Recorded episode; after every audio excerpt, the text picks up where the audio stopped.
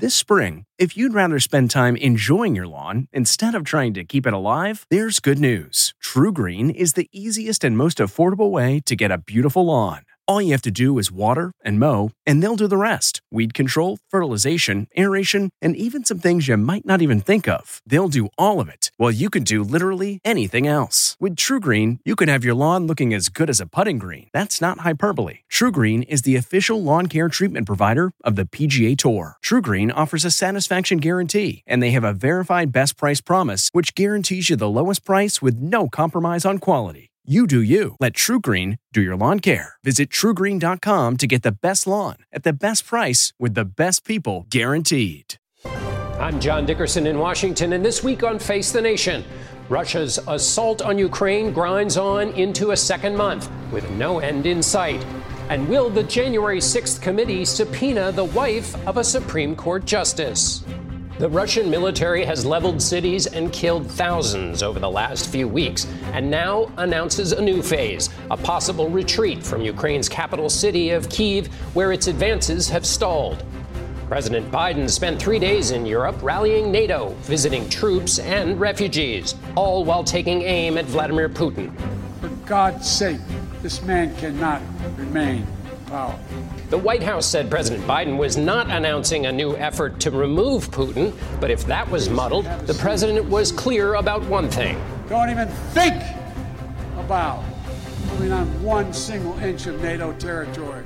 We'll get the latest reporting from the region, and we'll get analysis from former CIA acting director Michael Morell and our David Martin. We'll also get insight from the former U.S. ambassador to Ukraine, Marie Yovanovitch. And we'll talk with Will Hurd, a former CIA officer who served in Congress for six years. Then, new text messages reveal how the wife of a Supreme Court justice aggressively lobbied the Trump White House to overturn the 2020 election. We'll talk to the reporters who broke the story. CBS News' Robert Costa and the Washington Post's Bob Woodward. And we'll hear from Illinois Republican Congressman Adam Kinzinger, a member of the committee investigating the January 6th assault on the Capitol. It's all just ahead on Face the Nation.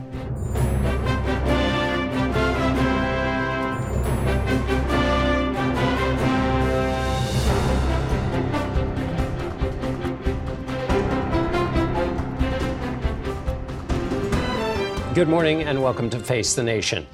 President Biden touched down early this morning from his trip through Europe, where he made the continued case to Western allies for assistance to Ukraine and sanctions against Russia. Nevertheless, this morning, Ukrainian President Zelensky accused the West of lacking courage, making yet another exasperated plea for more fighter jets and tanks.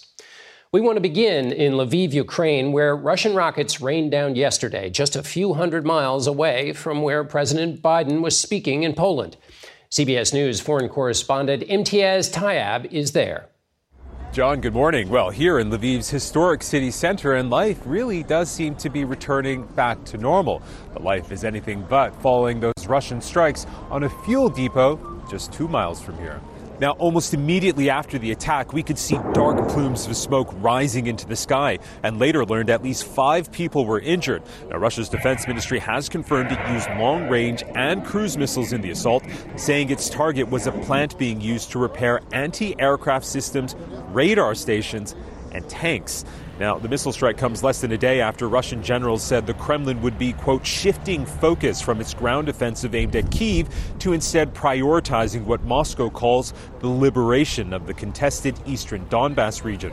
And while it doesn't yet look as if Vladimir Putin is changing his approach to the war on Ukraine, what's clear are the Kremlin's military miscalculations as Ukrainian forces continue to fight back with an intensity few expected. Now, here in Lviv, which has seen two other strikes nearby in as many weeks, it's been something of a sanctuary for the millions of Ukrainians fleeing violence. And this Russian missile strike is causing serious concern that it could impact the humanitarian support that so many Ukrainians have received if Russia's attacks here in Lviv continue. John. Imtiaz, thank you. CBS News foreign correspondent Debora Patta is in the Ukrainian capital of Kiev with this report. What Russia lacks in apparent military strategy, it makes up for in boastful videos like this one, claiming to show off their cruise missiles heading to Zhytomyr, 100 miles west of Kiev. But for Ukrainians at the receiving end of this constant bombardment from the sky, it's hell on earth. The coastal city of Mariupol has been decimated, reduced to twisted skeletons of steel and the hollowed out shells of apartment blocks. Hasty burials of the dead provide fleeting dignity. The 100,000 people still trapped there have no electricity, very little food, and spend their nights in icy basements. Fleeing the city carries a deadly risk.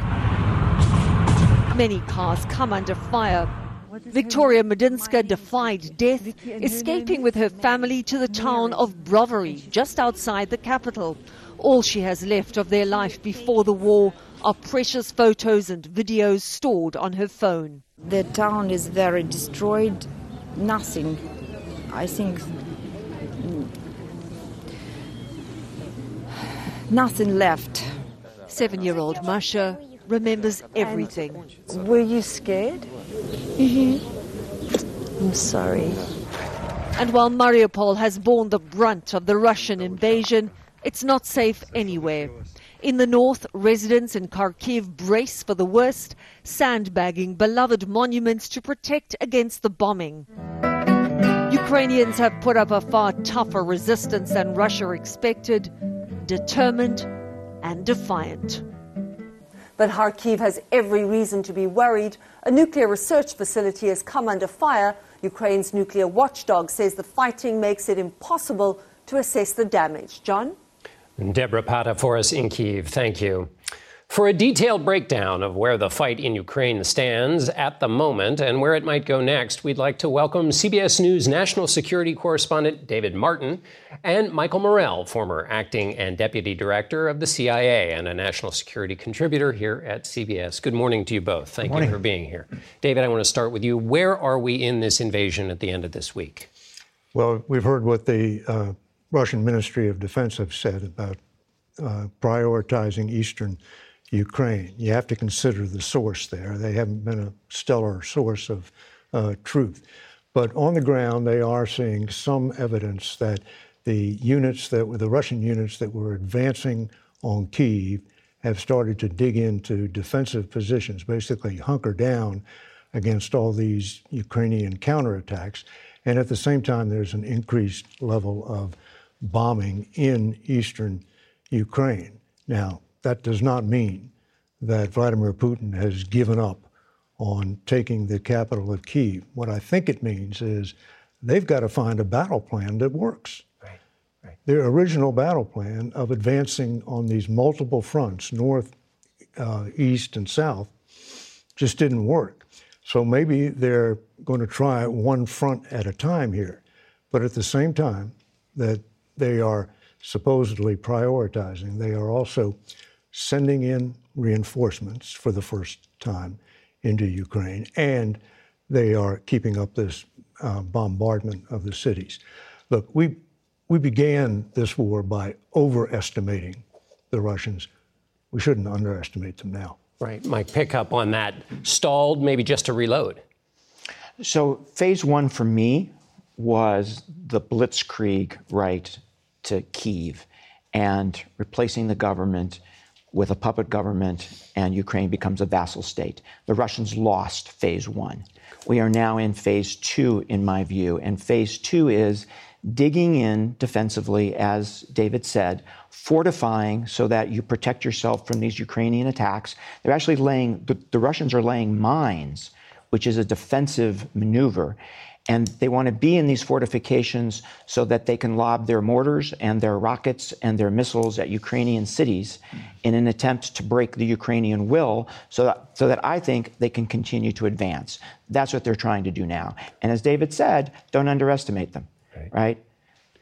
David, is there any reassessment from the Pentagon or even the Russians that the Ukrainians have put up more of a fight than they suggested? As you as you mentioned, they're digging in because the Ukrainians have had these counteroffensives. Is there any way that the that the NATO allies and others who are trying to help the Ukrainians can take advantage of this new position from the Russians? Well, to begin with, I think uh, everybody underestimated both the will and the skill of the Ukrainians. They have taken these weapons, these anti tank weapons, these anti aircraft weapons, and they are simply making better use of their systems than the Russians are making of theirs. They are outclassing them on the battlefield. But there's a second war going on here, which is the attacks on the cities. What Mike mentioned about trying to break the will of the Ukrainian people. And it's really, uh, the outcome may well depend on, on uh, which happens first, whether the uh, Ukrainians force the uh, Russians into a flat out stall right. on the battlefield, or whether these bombardments break the will of the uh, Ukrainian people. So, Mike, what David's suggesting here is it's Vladimir Putin's pain threshold. It, it, how high is that, or is it the, the survival instincts of the Ukrainians? So, what? How long do you think this takes? So, so we should not underestimate the willingness of Russia to accept pain, right? Um, they've shown over their history that they are willing to accept a lot of pain to gain a victory, right? The Second Chechen War, the combat phase lasted 10 months, and then the insurgency phase lasted eight years. In Syria, um, their attacks on cities in Syria um, took a long time. So they're, they're willing to take the time here in a, in a way that I don't think we understand in the West. So, if they're willing to take a long time, give me a sense of some of the pressures that puts on this coalition that yeah. President Biden is trying yeah. to. Yeah. So, so, so everybody's facing pressure, right? So Putin's facing the pressure of economic pain at home, long lines, empty shelves, looks like 1980s again in Moscow. He's facing the pain of dead soldiers coming home. Russian mothers don't like that. So that's his pain. The Ukrainian pain is, is the death and destruction of their country. Um, the Western pain is the sanctions. They can't do business with Europe. You know, I talk to a lot of companies, both U.S. companies and foreign companies, and their question to me is, when when are we going to be able to get back to doing business here, right? So there's that pressure, and then there's the pressure of the costs to consumers around the world in terms of wheat prices, in terms of energy prices, right? everybody's facing pressure here. Which is why Biden's over there in Europe trying to keep things together. David, uh, President Zelensky has asked for NATO help, for help from anybody, planes, tanks. Is he going to get it? Well, he's not going to get the planes in the short run. Um, and that's a um, just basically a risk reward calculation that uh, NATO has made. They, they just don't believe that 20 Polish MiGs uh, in an uncertain state of repair are going to change the tide of battle. So why run the risk of escalating um, if it's not going to make a difference? Right now, there, there are not dogfights going on over Ukraine. There are too many surface to air missiles for any plane to operate safely the Russians aren't really coming into Ukrainian airspace. They're attacking with uh, long range air launched cruise missiles from uh, Russian territory and from uh, Crimea. So the, the U.S. for now is, is focused on these anti tank and anti aircraft missiles, plus finding some high altitude anti aircraft missiles, which the Ukrainians know how to operate. We could give them ours, but they don't know how to operate those. Mike, I want to ask you about the President Biden's speech uh, in which he said that Vladimir Putin cannot remain in power. He also framed this conflict as totalitarianism versus freedom. What did you make of those two remarks? So I think um, his comment that Putin um, had to go was an unforced error. Um, it makes it it strengthens Putin at home, makes it difficult for any domestic opposition to coalesce together, and no Russian citizen, none, um, wants to be told by the leader of Russia's main enemy about what their leadership can look like and not. Um, the broader framing I worry about as well. Um, I think we should frame this narrowly. Russia out of Ukraine and impose so much pain on this man that he never thinks about doing this again. I think framing it as democracy versus autocracy drives the Chinese closer to the Russians and makes it difficult for some of our own allies who are autocrats to stand with us. All right, we're going to have to end it there. Mike Morell, thanks so much. David Martin, thanks for being with us. We'll be back in a moment. Stay with us. If you're constantly on the hunt for a good deal, then you need Rakuten. Rakuten is the smartest way to save money when you shop because members get cash back at over 3,500 stores across every category, including fashion, beauty, electronics, home essentials, traveling, dining, and more. You're already shopping at your favorite stores. Why not save while you're doing it? It's a no brainer. Get the Rakuten app now and join the 17 million members who are already saving. Cashback rates change daily. See Rakuten.com for details. That's R A K U T E N. Your cash back really adds up. Okay, picture this. It's Friday afternoon when a thought hits you. I can spend another weekend doing the same old whatever, or I can hop into my all new Hyundai Santa Fe and hit the road. With available HTRAC, all wheel drive, and three row seating, my whole family can head deep into the wild. Conquer the weekend in the all new Hyundai Santa Fe. Visit HyundaiUSA.com or call 562 for more details. Hyundai, there's joy in every journey. We go now to Illinois Republican Congressman Adam Kinzinger. He's a member of the panel investigating the January 6th attack on the Capitol, and he's in Houston this morning. Congressman, welcome. Thank you. Good to be with you. Let's start before we go to the January 6th committee. Let's start with Ukraine. President Zelensky called for more planes and tanks from NATO, as you heard us just discuss. He said, I've talked to the defenders of Mariupol today. If only those who have been thinking for 31 days on how to handle, hand over dozens of jets and tanks had 1% of their courage. You have advocated for a no fly zone. What's your feeling about giving planes and tanks to the Ukrainians? Look, I mean, I've talked to uh, Ukrainian members of parliament, those out, you know, advocating for what's needed on the ground as well and they say they need these. I mean, we can have the Pentagon all they want say, well, we don't think they have the pilots for the MiGs. They do. They have pilots trained and waiting. We can have the Pentagon say, well, we think this is escalatory. Well, if you don't think, you know, javelins that are killing thousands of Russian soldiers are escalatory, but then sending an airplane, you know, when frankly Ukraine has already flown some airplanes, is the like escalatory thing. Uh, that's just wrong. And I think it's sending the wrong message. We have to give them everything they need to win this war because we've made it clear we're not going to intervene directly, and I don't think we should at this point. All right, we're going to move on, Congressman, to the January 6th committee. Uh, Bob Costa and Bob Woodward, who are both on with me a little bit later, reported on text to the committee this uh, that the committee has from the wife of Clarence Thomas, and I just want to read a little excerpts of them. They are to the White House Chief of Staff Mark Meadows urging efforts to overthrow the election. Mrs. Thomas wrote, Do not concede. And then in another, she wrote, The majority knows Biden and the left is attempting the greatest heist of our history. Why are these significant? Well, look, I can't, as a member of the committee, confirm, deny the existence of those. I'll tell you, though, we have thousands of text messages from lots of people. We have a lot of documents, and we are going to, in a methodical, fact driven way, get to the answers here. We'll, we'll call in whoever we need to call in. I think the bottom line for the committee is this Was there an effort to overturn the legitimate election of the United States? What was January 6 in relation to that? And what is the rot in our system that led to that and does it still exist today?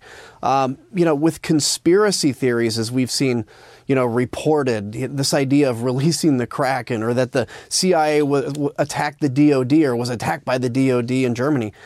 John, like half of the country at one point believed some of that stuff. And this is a roadmap for how to overturn a legitimately elected government. So this is important. We're going to get to the bottom of this. And as we're seeing in Ukraine, people are willing to die for democracy. We at least have to be willing to put careers on the line for the same cause. So no one's disputing the authenticity of these texts, which leads to the question: Will the committee subpoena uh, Mrs. Thomas and, and uh, question her? Look, I, I think, again, we want to make sure that this isn't driven, even though it's in the political realm, it's not driven by a political motivation, it's driven by facts. Um, so when it comes to any potential future calling in of Ms. Thomas, we'll, we'll take a look at at what the evidence is, and we'll make a decision, and you all will know as soon as we do. What I don't want to do is get into speculating too much because I think it is important that we have answers for the American people in a factual way here. You talked about rot in the system. Uh, does the rot reach the Supreme Court? Uh, look, again, I'm not going to say that. I'm not going to say that it does or doesn't. We're just going to present the American people what the answer is. And uh, the Supreme Court handles their own ethics, they handle their own internal stuff. But what we need to do is present to the American people where they've been lied to, where they've believed lies, where there are bad actors out there, for instance, that are sympathetic to Vladimir Putin. That kind of stuff is very important so that in five or 10 years, when kids are reading in the history books about January 6th, they're not buying into any of these conspiracies. They're getting the truth. What is wrong with, uh, you said the Supreme Court has its own ethics, so we'll let them handle that. Why can't a private citizen send texts, as zany as they may be, to the White House chief of staff? What's, what's wrong with that? Well, again, uh, we're in a position where we're not confirming or denying, you know, what's been reported uh, by Costa and Woodward. Uh, but if they're, you know, look, in, in any case, if a if a private citizen has a conversation, of course, we have a freedom of spe- speech in this country. The question, what the, for the committee is this or any exchange. Was there a conspiracy or an attempt to come up with a reason, or how close did we get to overturn an election? Look, we are not, as the committee, out to uh, you know, to throw people in jail. We can have criminal referrals like we do against Mark Meadows because he has denied legitimate requests from Congress to come in repeatedly.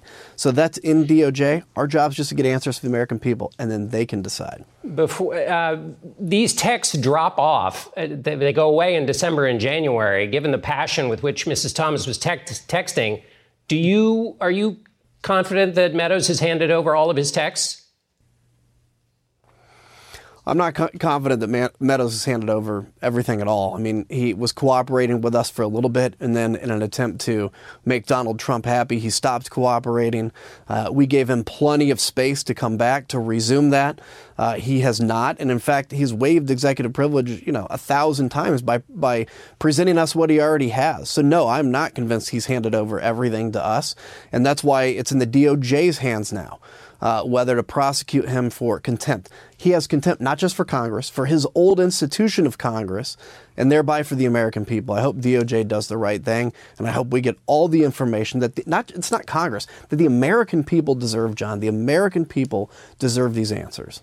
All right, Congressman Kinzinger, thank you so much for being with us. We'll see you again. Senators are usually grouped into two categories workhorses who make progress but not headlines, and show horses who perform more than produce. During the confirmation hearing of Judge Ketanji Brown Jackson, Senator Ben Sasse introduced a third equine category. I think we should recognize that the jackassery we often see around here um, is partly because of people mugging for short term uh, camera opportunities. But what kind of behavior fits this category? Is it questioning about an important issue? Do you agree with me that it's important to accommodate uh, the sincerely held religious beliefs of all Americans? Is it concern about the judge's record? There's at least a level of empathy that enters into your treatment of a defendant that some could view as beyond what some of us would be comfortable with. Is it interrupting? So you're not going to answer my question? No, I've answered your question in my answer. You haven't I've answered my question. I'm sitting here asking you, and you're declining to answer. In that chart. Okay, Judge, you said that before. Is it suggesting the witness is a liar? Do you really expect this committee to believe that you don't remember what happened in this Hawkins case when it came back before you? Yes, Senator, I, I do expect you to believe that's my testimony. Well, I, I don't find it credible, Judge. Is it making things up? What's your hidden agenda?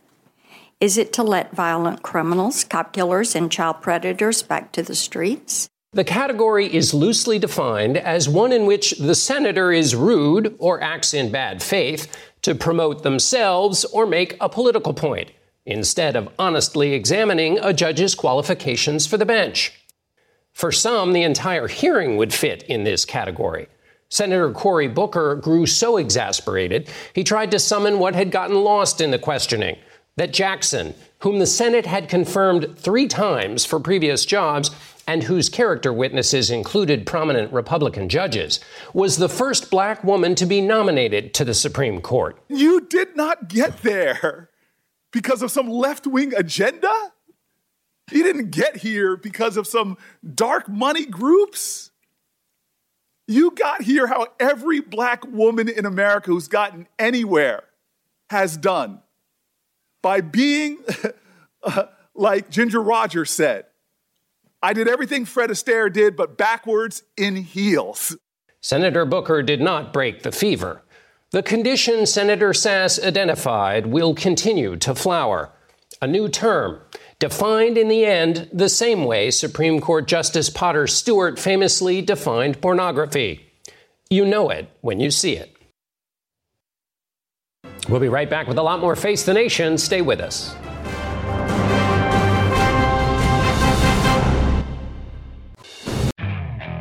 Okay, picture this. It's Friday afternoon when a thought hits you. I can spend another weekend doing the same old whatever, or I can hop into my all new Hyundai Santa Fe and hit the road. With available HTRAC, all wheel drive, and three row seating, my whole family can head deep into the wild. Conquer the weekend in the all new Hyundai Santa Fe. Visit HyundaiUSA.com or call 562 for more details. Hyundai, there's joy in every journey. What makes a life a good one? Is it the adventure you have? Or the friends you find along the way? Maybe it's pursuing your passion while striving to protect, defend, and save what you believe in every single day. So, what makes a life a good one?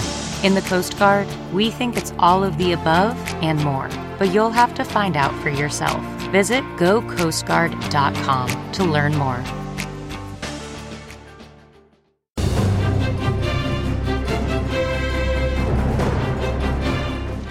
Welcome back to Face the Nation. We're joined now by Washington Post Associate Editor Bob Woodward and CBS Chief Election and Campaign Correspondent Robert Costa. These are the reporters responsible for that scoop about Clarence Thomas's wife's efforts to overturn the 2020 elections. Good morning to both of you. Thank you. Glad to have you here. Bob Woodward, I'll start with you. Uh, Congressman Kinzinger was not forthcoming. He uh, barely uh, admitted that these exist. Why are these texts so important?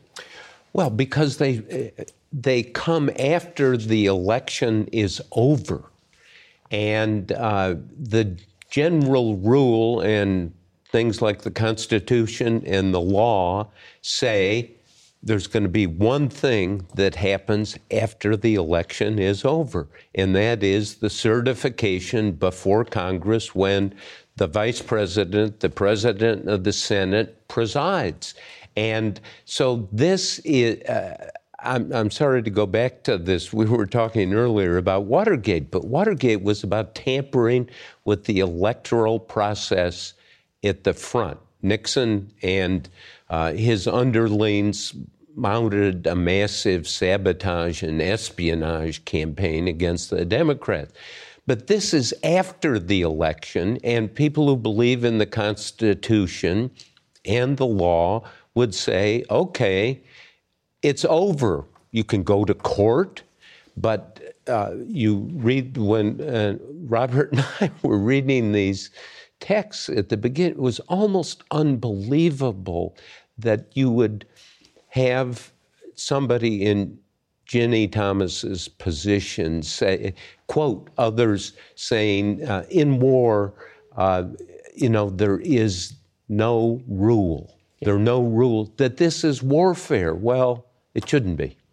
And Bob Costa, this brings in another branch of government into this tangentially. I mean, she's married to a Supreme Court justice, so that's part of that's that's the other element of this as well.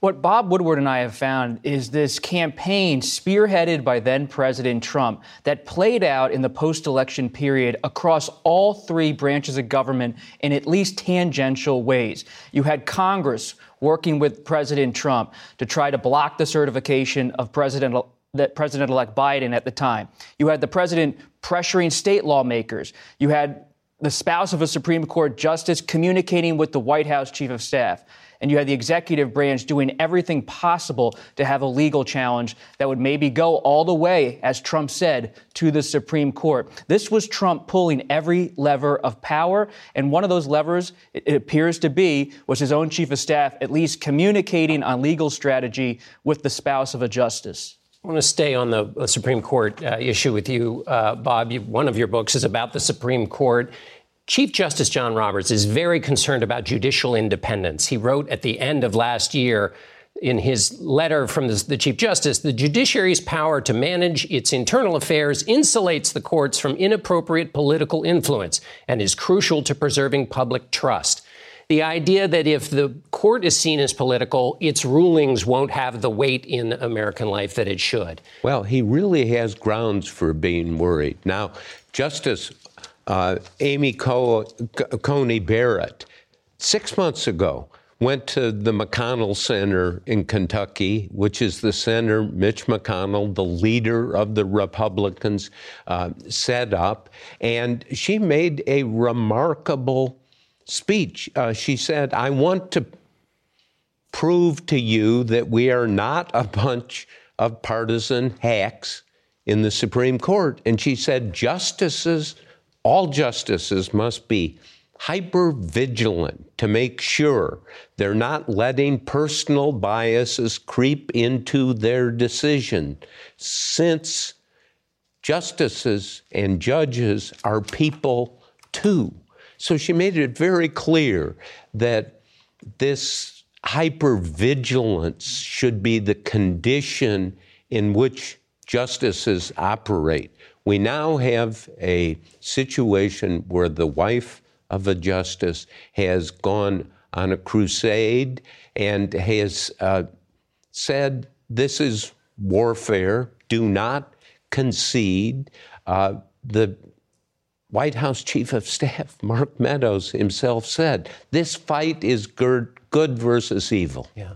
And you have an instance where the Supreme Court justice was overseeing cases related to January 6th and May again and didn't and didn't recuse himself. Uh, Bob Costa, I want to get your sense of these texts. Do they give us a flavor for the kinds of things the committee has? What does this tell us about the work of the January 6th committee in terms of putting together this picture of what President Trump was doing and what those acting in his name were trying to do to overturn the election. John, your interview with Congressman Kinzinger uh, referenced how they have Mark Meadows' text messages to a point, and they are frustrated that for at least the Thomas exchanges, uh, based on our reporting, they do end in late November. Uh, and where, where are the text messages, if any, from December or around January 6th? But at the same time, it's important to note that based on our reporting, that the Meadows text messages do provide, to a point, a roadmap of sorts of some of the things that were being done by the White House Chief of Staff, then President Trump, during this post election period. They've also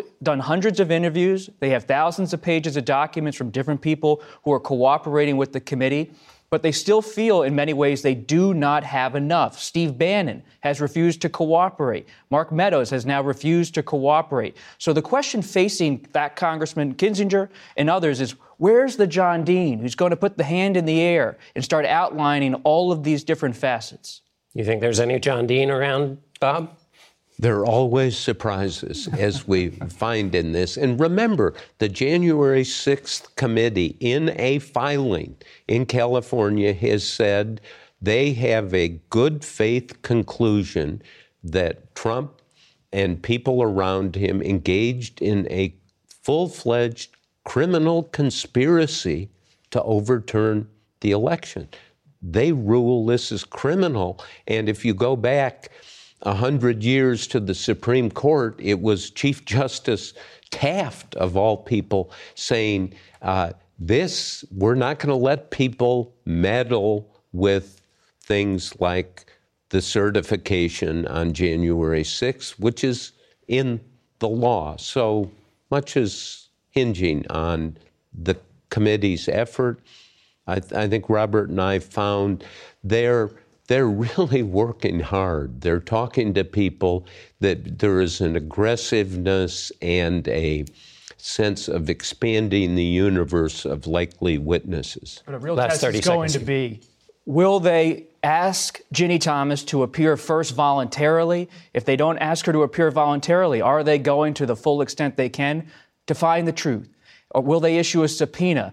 The challenges here is like any investigation, things go in different directions. Will you pursue all leads or not? And Ginny Thomas is not just about what she may have said, but what she was on the listening end of. I mean, she has material w- that she can provide about what Mark Meadows was saying and others she was talking to. We just don't have the full picture right. at this point about her relationship with Justice Thomas and his knowledge of her exchanges with the Chief of Staff. Well, we have a little bit more of the picture because of the two of you. So thanks so much to both of you for being here, and we'll be back in a moment. We're joined now by Will Hurd. He's a former Republican congressman from Texas, a former CIA officer, and now the author of American Reboot. Congressman, welcome. Hey, it's a pleasure to be on.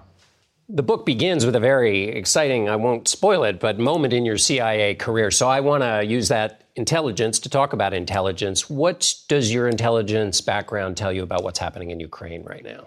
Look, uh, right now it tells me that um, some, something I learned in those almost decade as an undercover officer, where I was responsible for recruiting spies and stealing secrets. And when it comes to our foreign policy, we want our friends to love us and our adversaries to fear us. And when you use that as a metric on looking at what's happening in Ukraine, um, our, our, allies, President Zelensky, is asking us to do more.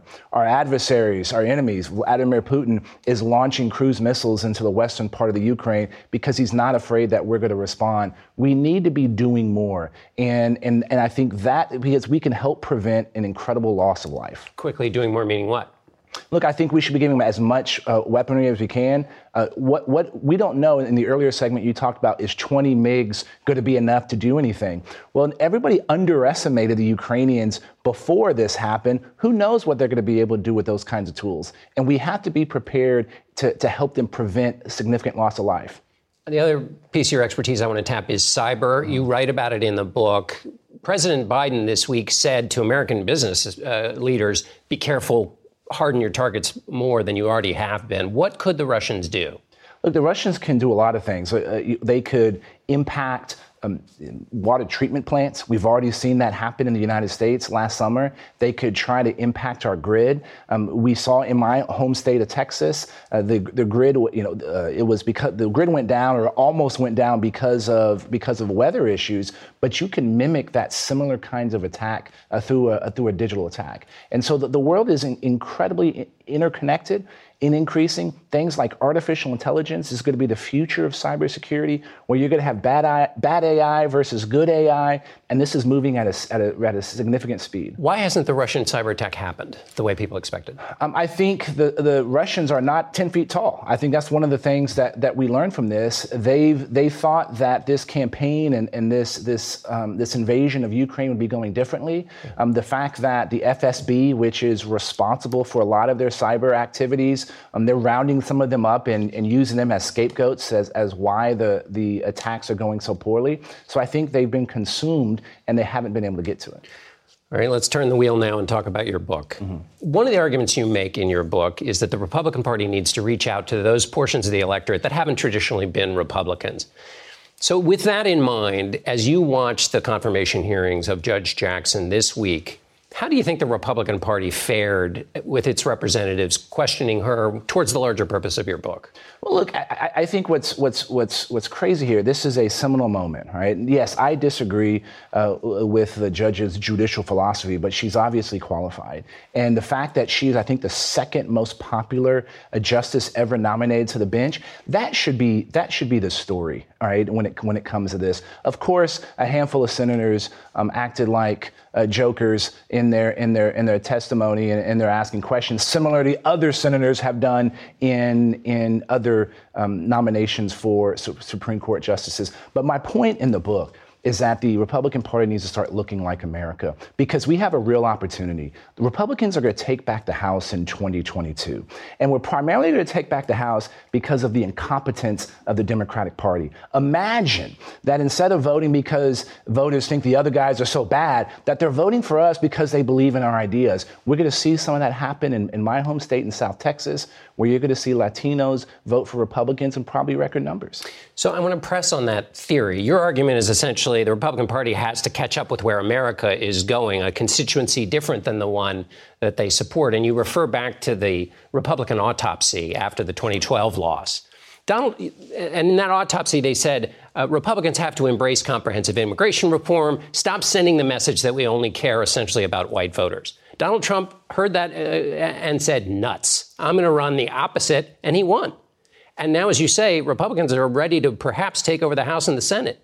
That seems like a pretty strong argument against essentially your argument. Sure. Well, well, Donald Trump did win, win, but then he also lost. He lost the House. He lost the Senate, right? And so there, there was, there was, there was, and then, and then if we look in 2020, uh, Joe Biden won, and he had absolutely no coattails because the public said, hey, we don't like some of these things the Democratic Party is going to. So, yes, a, a good chunk of the Republican Party is still, um, you know, blindly loyal to, to President Trump, but it's not the supermajority. And this is the opportunity that we have. And this is where we need to be thinking about this in, in 2022 and the opportunities that we have in order to, in order to grow and improve our electoral successes. There is a question about the power that Donald Trump has in the party. You say the first thing that Republicans have to do is admit that the 2020 election uh, was legitimately uh, decided in favor of Joe Biden. That's not the majority position, according to polls among Republicans. Sure, but when I crisscross the the the, country now in, in, in promoting the, the, book American Reboot, one of the things that I've learned, people say, yeah, let's get let's get beyond that. Let's let's move on. Uh, Joe Biden is the president, right? Uh, let's start talking about the next thing. So so so for for me, uh, look, I'm talking about where we should be going. We are at a moment where 72% of Americans think the country is on the wrong track. And this is not new. This has been going on for some time. And what I'm trying to say is we don't have to accept the current trajectory. There's different ways of doing things. And I try to use my time from when I was in the CIA, in business, and in Congress to outline uh, a, a different strategy. All right. Congressman Hurd, thank you so much for being with us. Thank you. And we'll be back in a moment. We want to turn. The comfort of your favorite seat is now your comfy car selling command center, thanks to Carvana. It doesn't get any better than this. Your favorite seat's the best spot in the house. Make it even better by entering your license plate or VIN and getting a real offer in minutes. There really is no place like home. And speaking of home, Carvana will pick up your car from yours after you finalize your offer. Visit Carvana.com or download the app and sell your car from your comfy place. CarMax is putting peace of mind back in car shopping by putting you in the driver's seat to find a ride that's right for you. Because at CarMax, we believe you shouldn't just settle for a car, you should love your car. That's why every car we sell is CarMax certified quality so you can be sure with upfront pricing that's the same for every customer. So don't settle. Find love at first drive and start shopping now at CarMax.com. CarMax, the way car buying should be. Back now to the war in Ukraine and welcome the former U.S. ambassador to that country, Marie Yovanovitch. She is the author of a new memoir, Lessons from the Edge. Good morning, Ambassador. Good morning. President Biden, three days in Europe, Brussels, and then went to Poland. What did you make of that visit? I thought it was a hugely important trip where the president was able to demonstrate not only American leadership, um, but uh, Western unity uh, in this uh, hugely important challenge that Russia has inflicted on Ukraine, but more broadly on the West. He talked about unity. How fragile is that unity? Um, because it seems like everybody's saying all the right things. Um, how, how fragile is it? So fragile the president must go and make a visit to keep it together. I think one month in, there was a symbolic effect. But there were also a lot of uh, accomplishments that were cited um, during uh, the various summits. So this was NATO, but it was also the European Union, it was the G7. Uh, there were, and then uh, obviously the trip to Poland, where he met with President Duda, as well as Ukrainian refugees, as well as the 82nd Airborne, and of course, importantly, the Ukrainian defense and foreign ministers. So I, I think a lot was accomplished there. Um, and a lot of announcements were made. You know, more um, more uh, humanitarian assistance, the hundred thousand slots for refugees, um, more um, uh, uh, military groups going out to uh, Europe, and the list goes on. The 100,000 uh, refugees that, that, Biden said the, that America would take, how important is that in talking to Europeans who are the one? I mean, Poland is taking the brunt of the refugees. How important is that in terms of showing that America is pulling its weight, for yeah, lack of a better term. The, the burden and being supportive. I think it's important, but I um, honestly, my own opinion is that it's just a start. Um, because when you've got um, up to 10 million, uh, dis- and perhaps the numbers are even higher this morning, 10 million displaced people in, um, out, of, out of Ukraine, about 3.5 in, um, in Europe. 100,000 uh, doesn't begin to, you know, really start to um, a- approach the kind of figures that we're probably going to need to show. That said, though, many Ukrainian people aren't looking to come to the U.S. or even to Western Europe. They want to stay close because they want to go back and, and rebuild. I mean, it's really inspiring. You have contacts there. You live there. You tell me what you're hearing uh, from within Ukraine. Well, they're um, you know, they're kind of encouraging me. Uh, you know, when I express concerns and worry, uh, they're saying, "Don't worry, we've got this. We are going to we are going to keep on fighting," and they are. Uh, and they're asking for our help. Uh, and so, just recently, I got uh, an email from one of my former bodyguards who wanted. He said, "You know, Madam Ambassador, you know I would never ask for myself." Um, but I really um, uh, I need uh, equipment for my team. I need you know medical kits. I need um, body armor, I need boots. And so I tried to hook him up with uh, some people who could provide that. How do they read the statements by President Biden and other Americans who say, we're with you, we're with you, we're with you, except to the border? Yeah. Well, you can imagine um, that on the one hand, um, perhaps uh, at a very high level, they understand uh, that we have uh, um, Article 5 um, responsibilities under uh, the NATO treaty. But on the other hand, they wish that we would do more. I think we are doing a lot. Um, but I think we need to keep on backfilling when it comes to security assistance um, because the Ukrainians are using everything that we and other countries are providing. Um, but we need to keep on backfilling it because it's, it's being used. As a career diplomat, how do you read, and your expertise is not just Ukraine, but Russia as well, how do you read this Donbass move from the Russians? The idea that the, the public statement is they're going to focus on Donbass. Does that have an effect in terms of diplomacy? In other words, could some countries say, okay, well, it's not pretty, but we'll give them Donbass just so we can be done with this war? Yeah, I think so, perhaps. Um, but I think that what we've learned um, over the last month and a half or several months, if not the last uh, 20 years, is that we can't always trust what the Russians are saying. So they made that statement, and then a day or so later, they attacked Lviv in the wet, far west of Ukraine, very far away from the Donbass. Right. So I think we need to wait and see. There is an incredibly prescient moment in your book where you talk about U.S. not really reading Vladimir Putin right, and you predict this is before any of this happened. Quote, we will someday, maybe soon, find ourselves in a serious confrontation in a context not of our choosing and not to our advantage. So, building on that platform, how uh, the interpretation, the West's interpretation or America's interpretation of Putin? How are we getting him right at this moment, and how should we think about the way he sees things? Yeah. You know, that is the question of the moment, isn't it? And I, I, I, think it's hard to know. It was always hard to know, but especially now after COVID and the isolation that he finds himself in with just a very small group of advisors, people who've been with him, you know, since KGB, you know, St. Petersburg days. And um, there's just not, not a lot we know about what kind of advice he's getting or what he knows. Uh, but I do think that Putin is a man who uh, only understands strength. And so when you know, right now the the the um, Biden administration is trying to navigate this very narrow lane of supporting Ukraine on the one hand, standing up for our values and our interests, um, but also um, doing the utmost not to expand the war. And when we look at that uh, as a, positive thing, that this is restrained um, and um, positive, uh, I think sometimes um, perhaps Vladimir Putin looks at it as um, a sign of weakness. And so, again, this is a very difficult lane to navigate. And um, right now, I think the Biden administration is doing a pretty good job of it.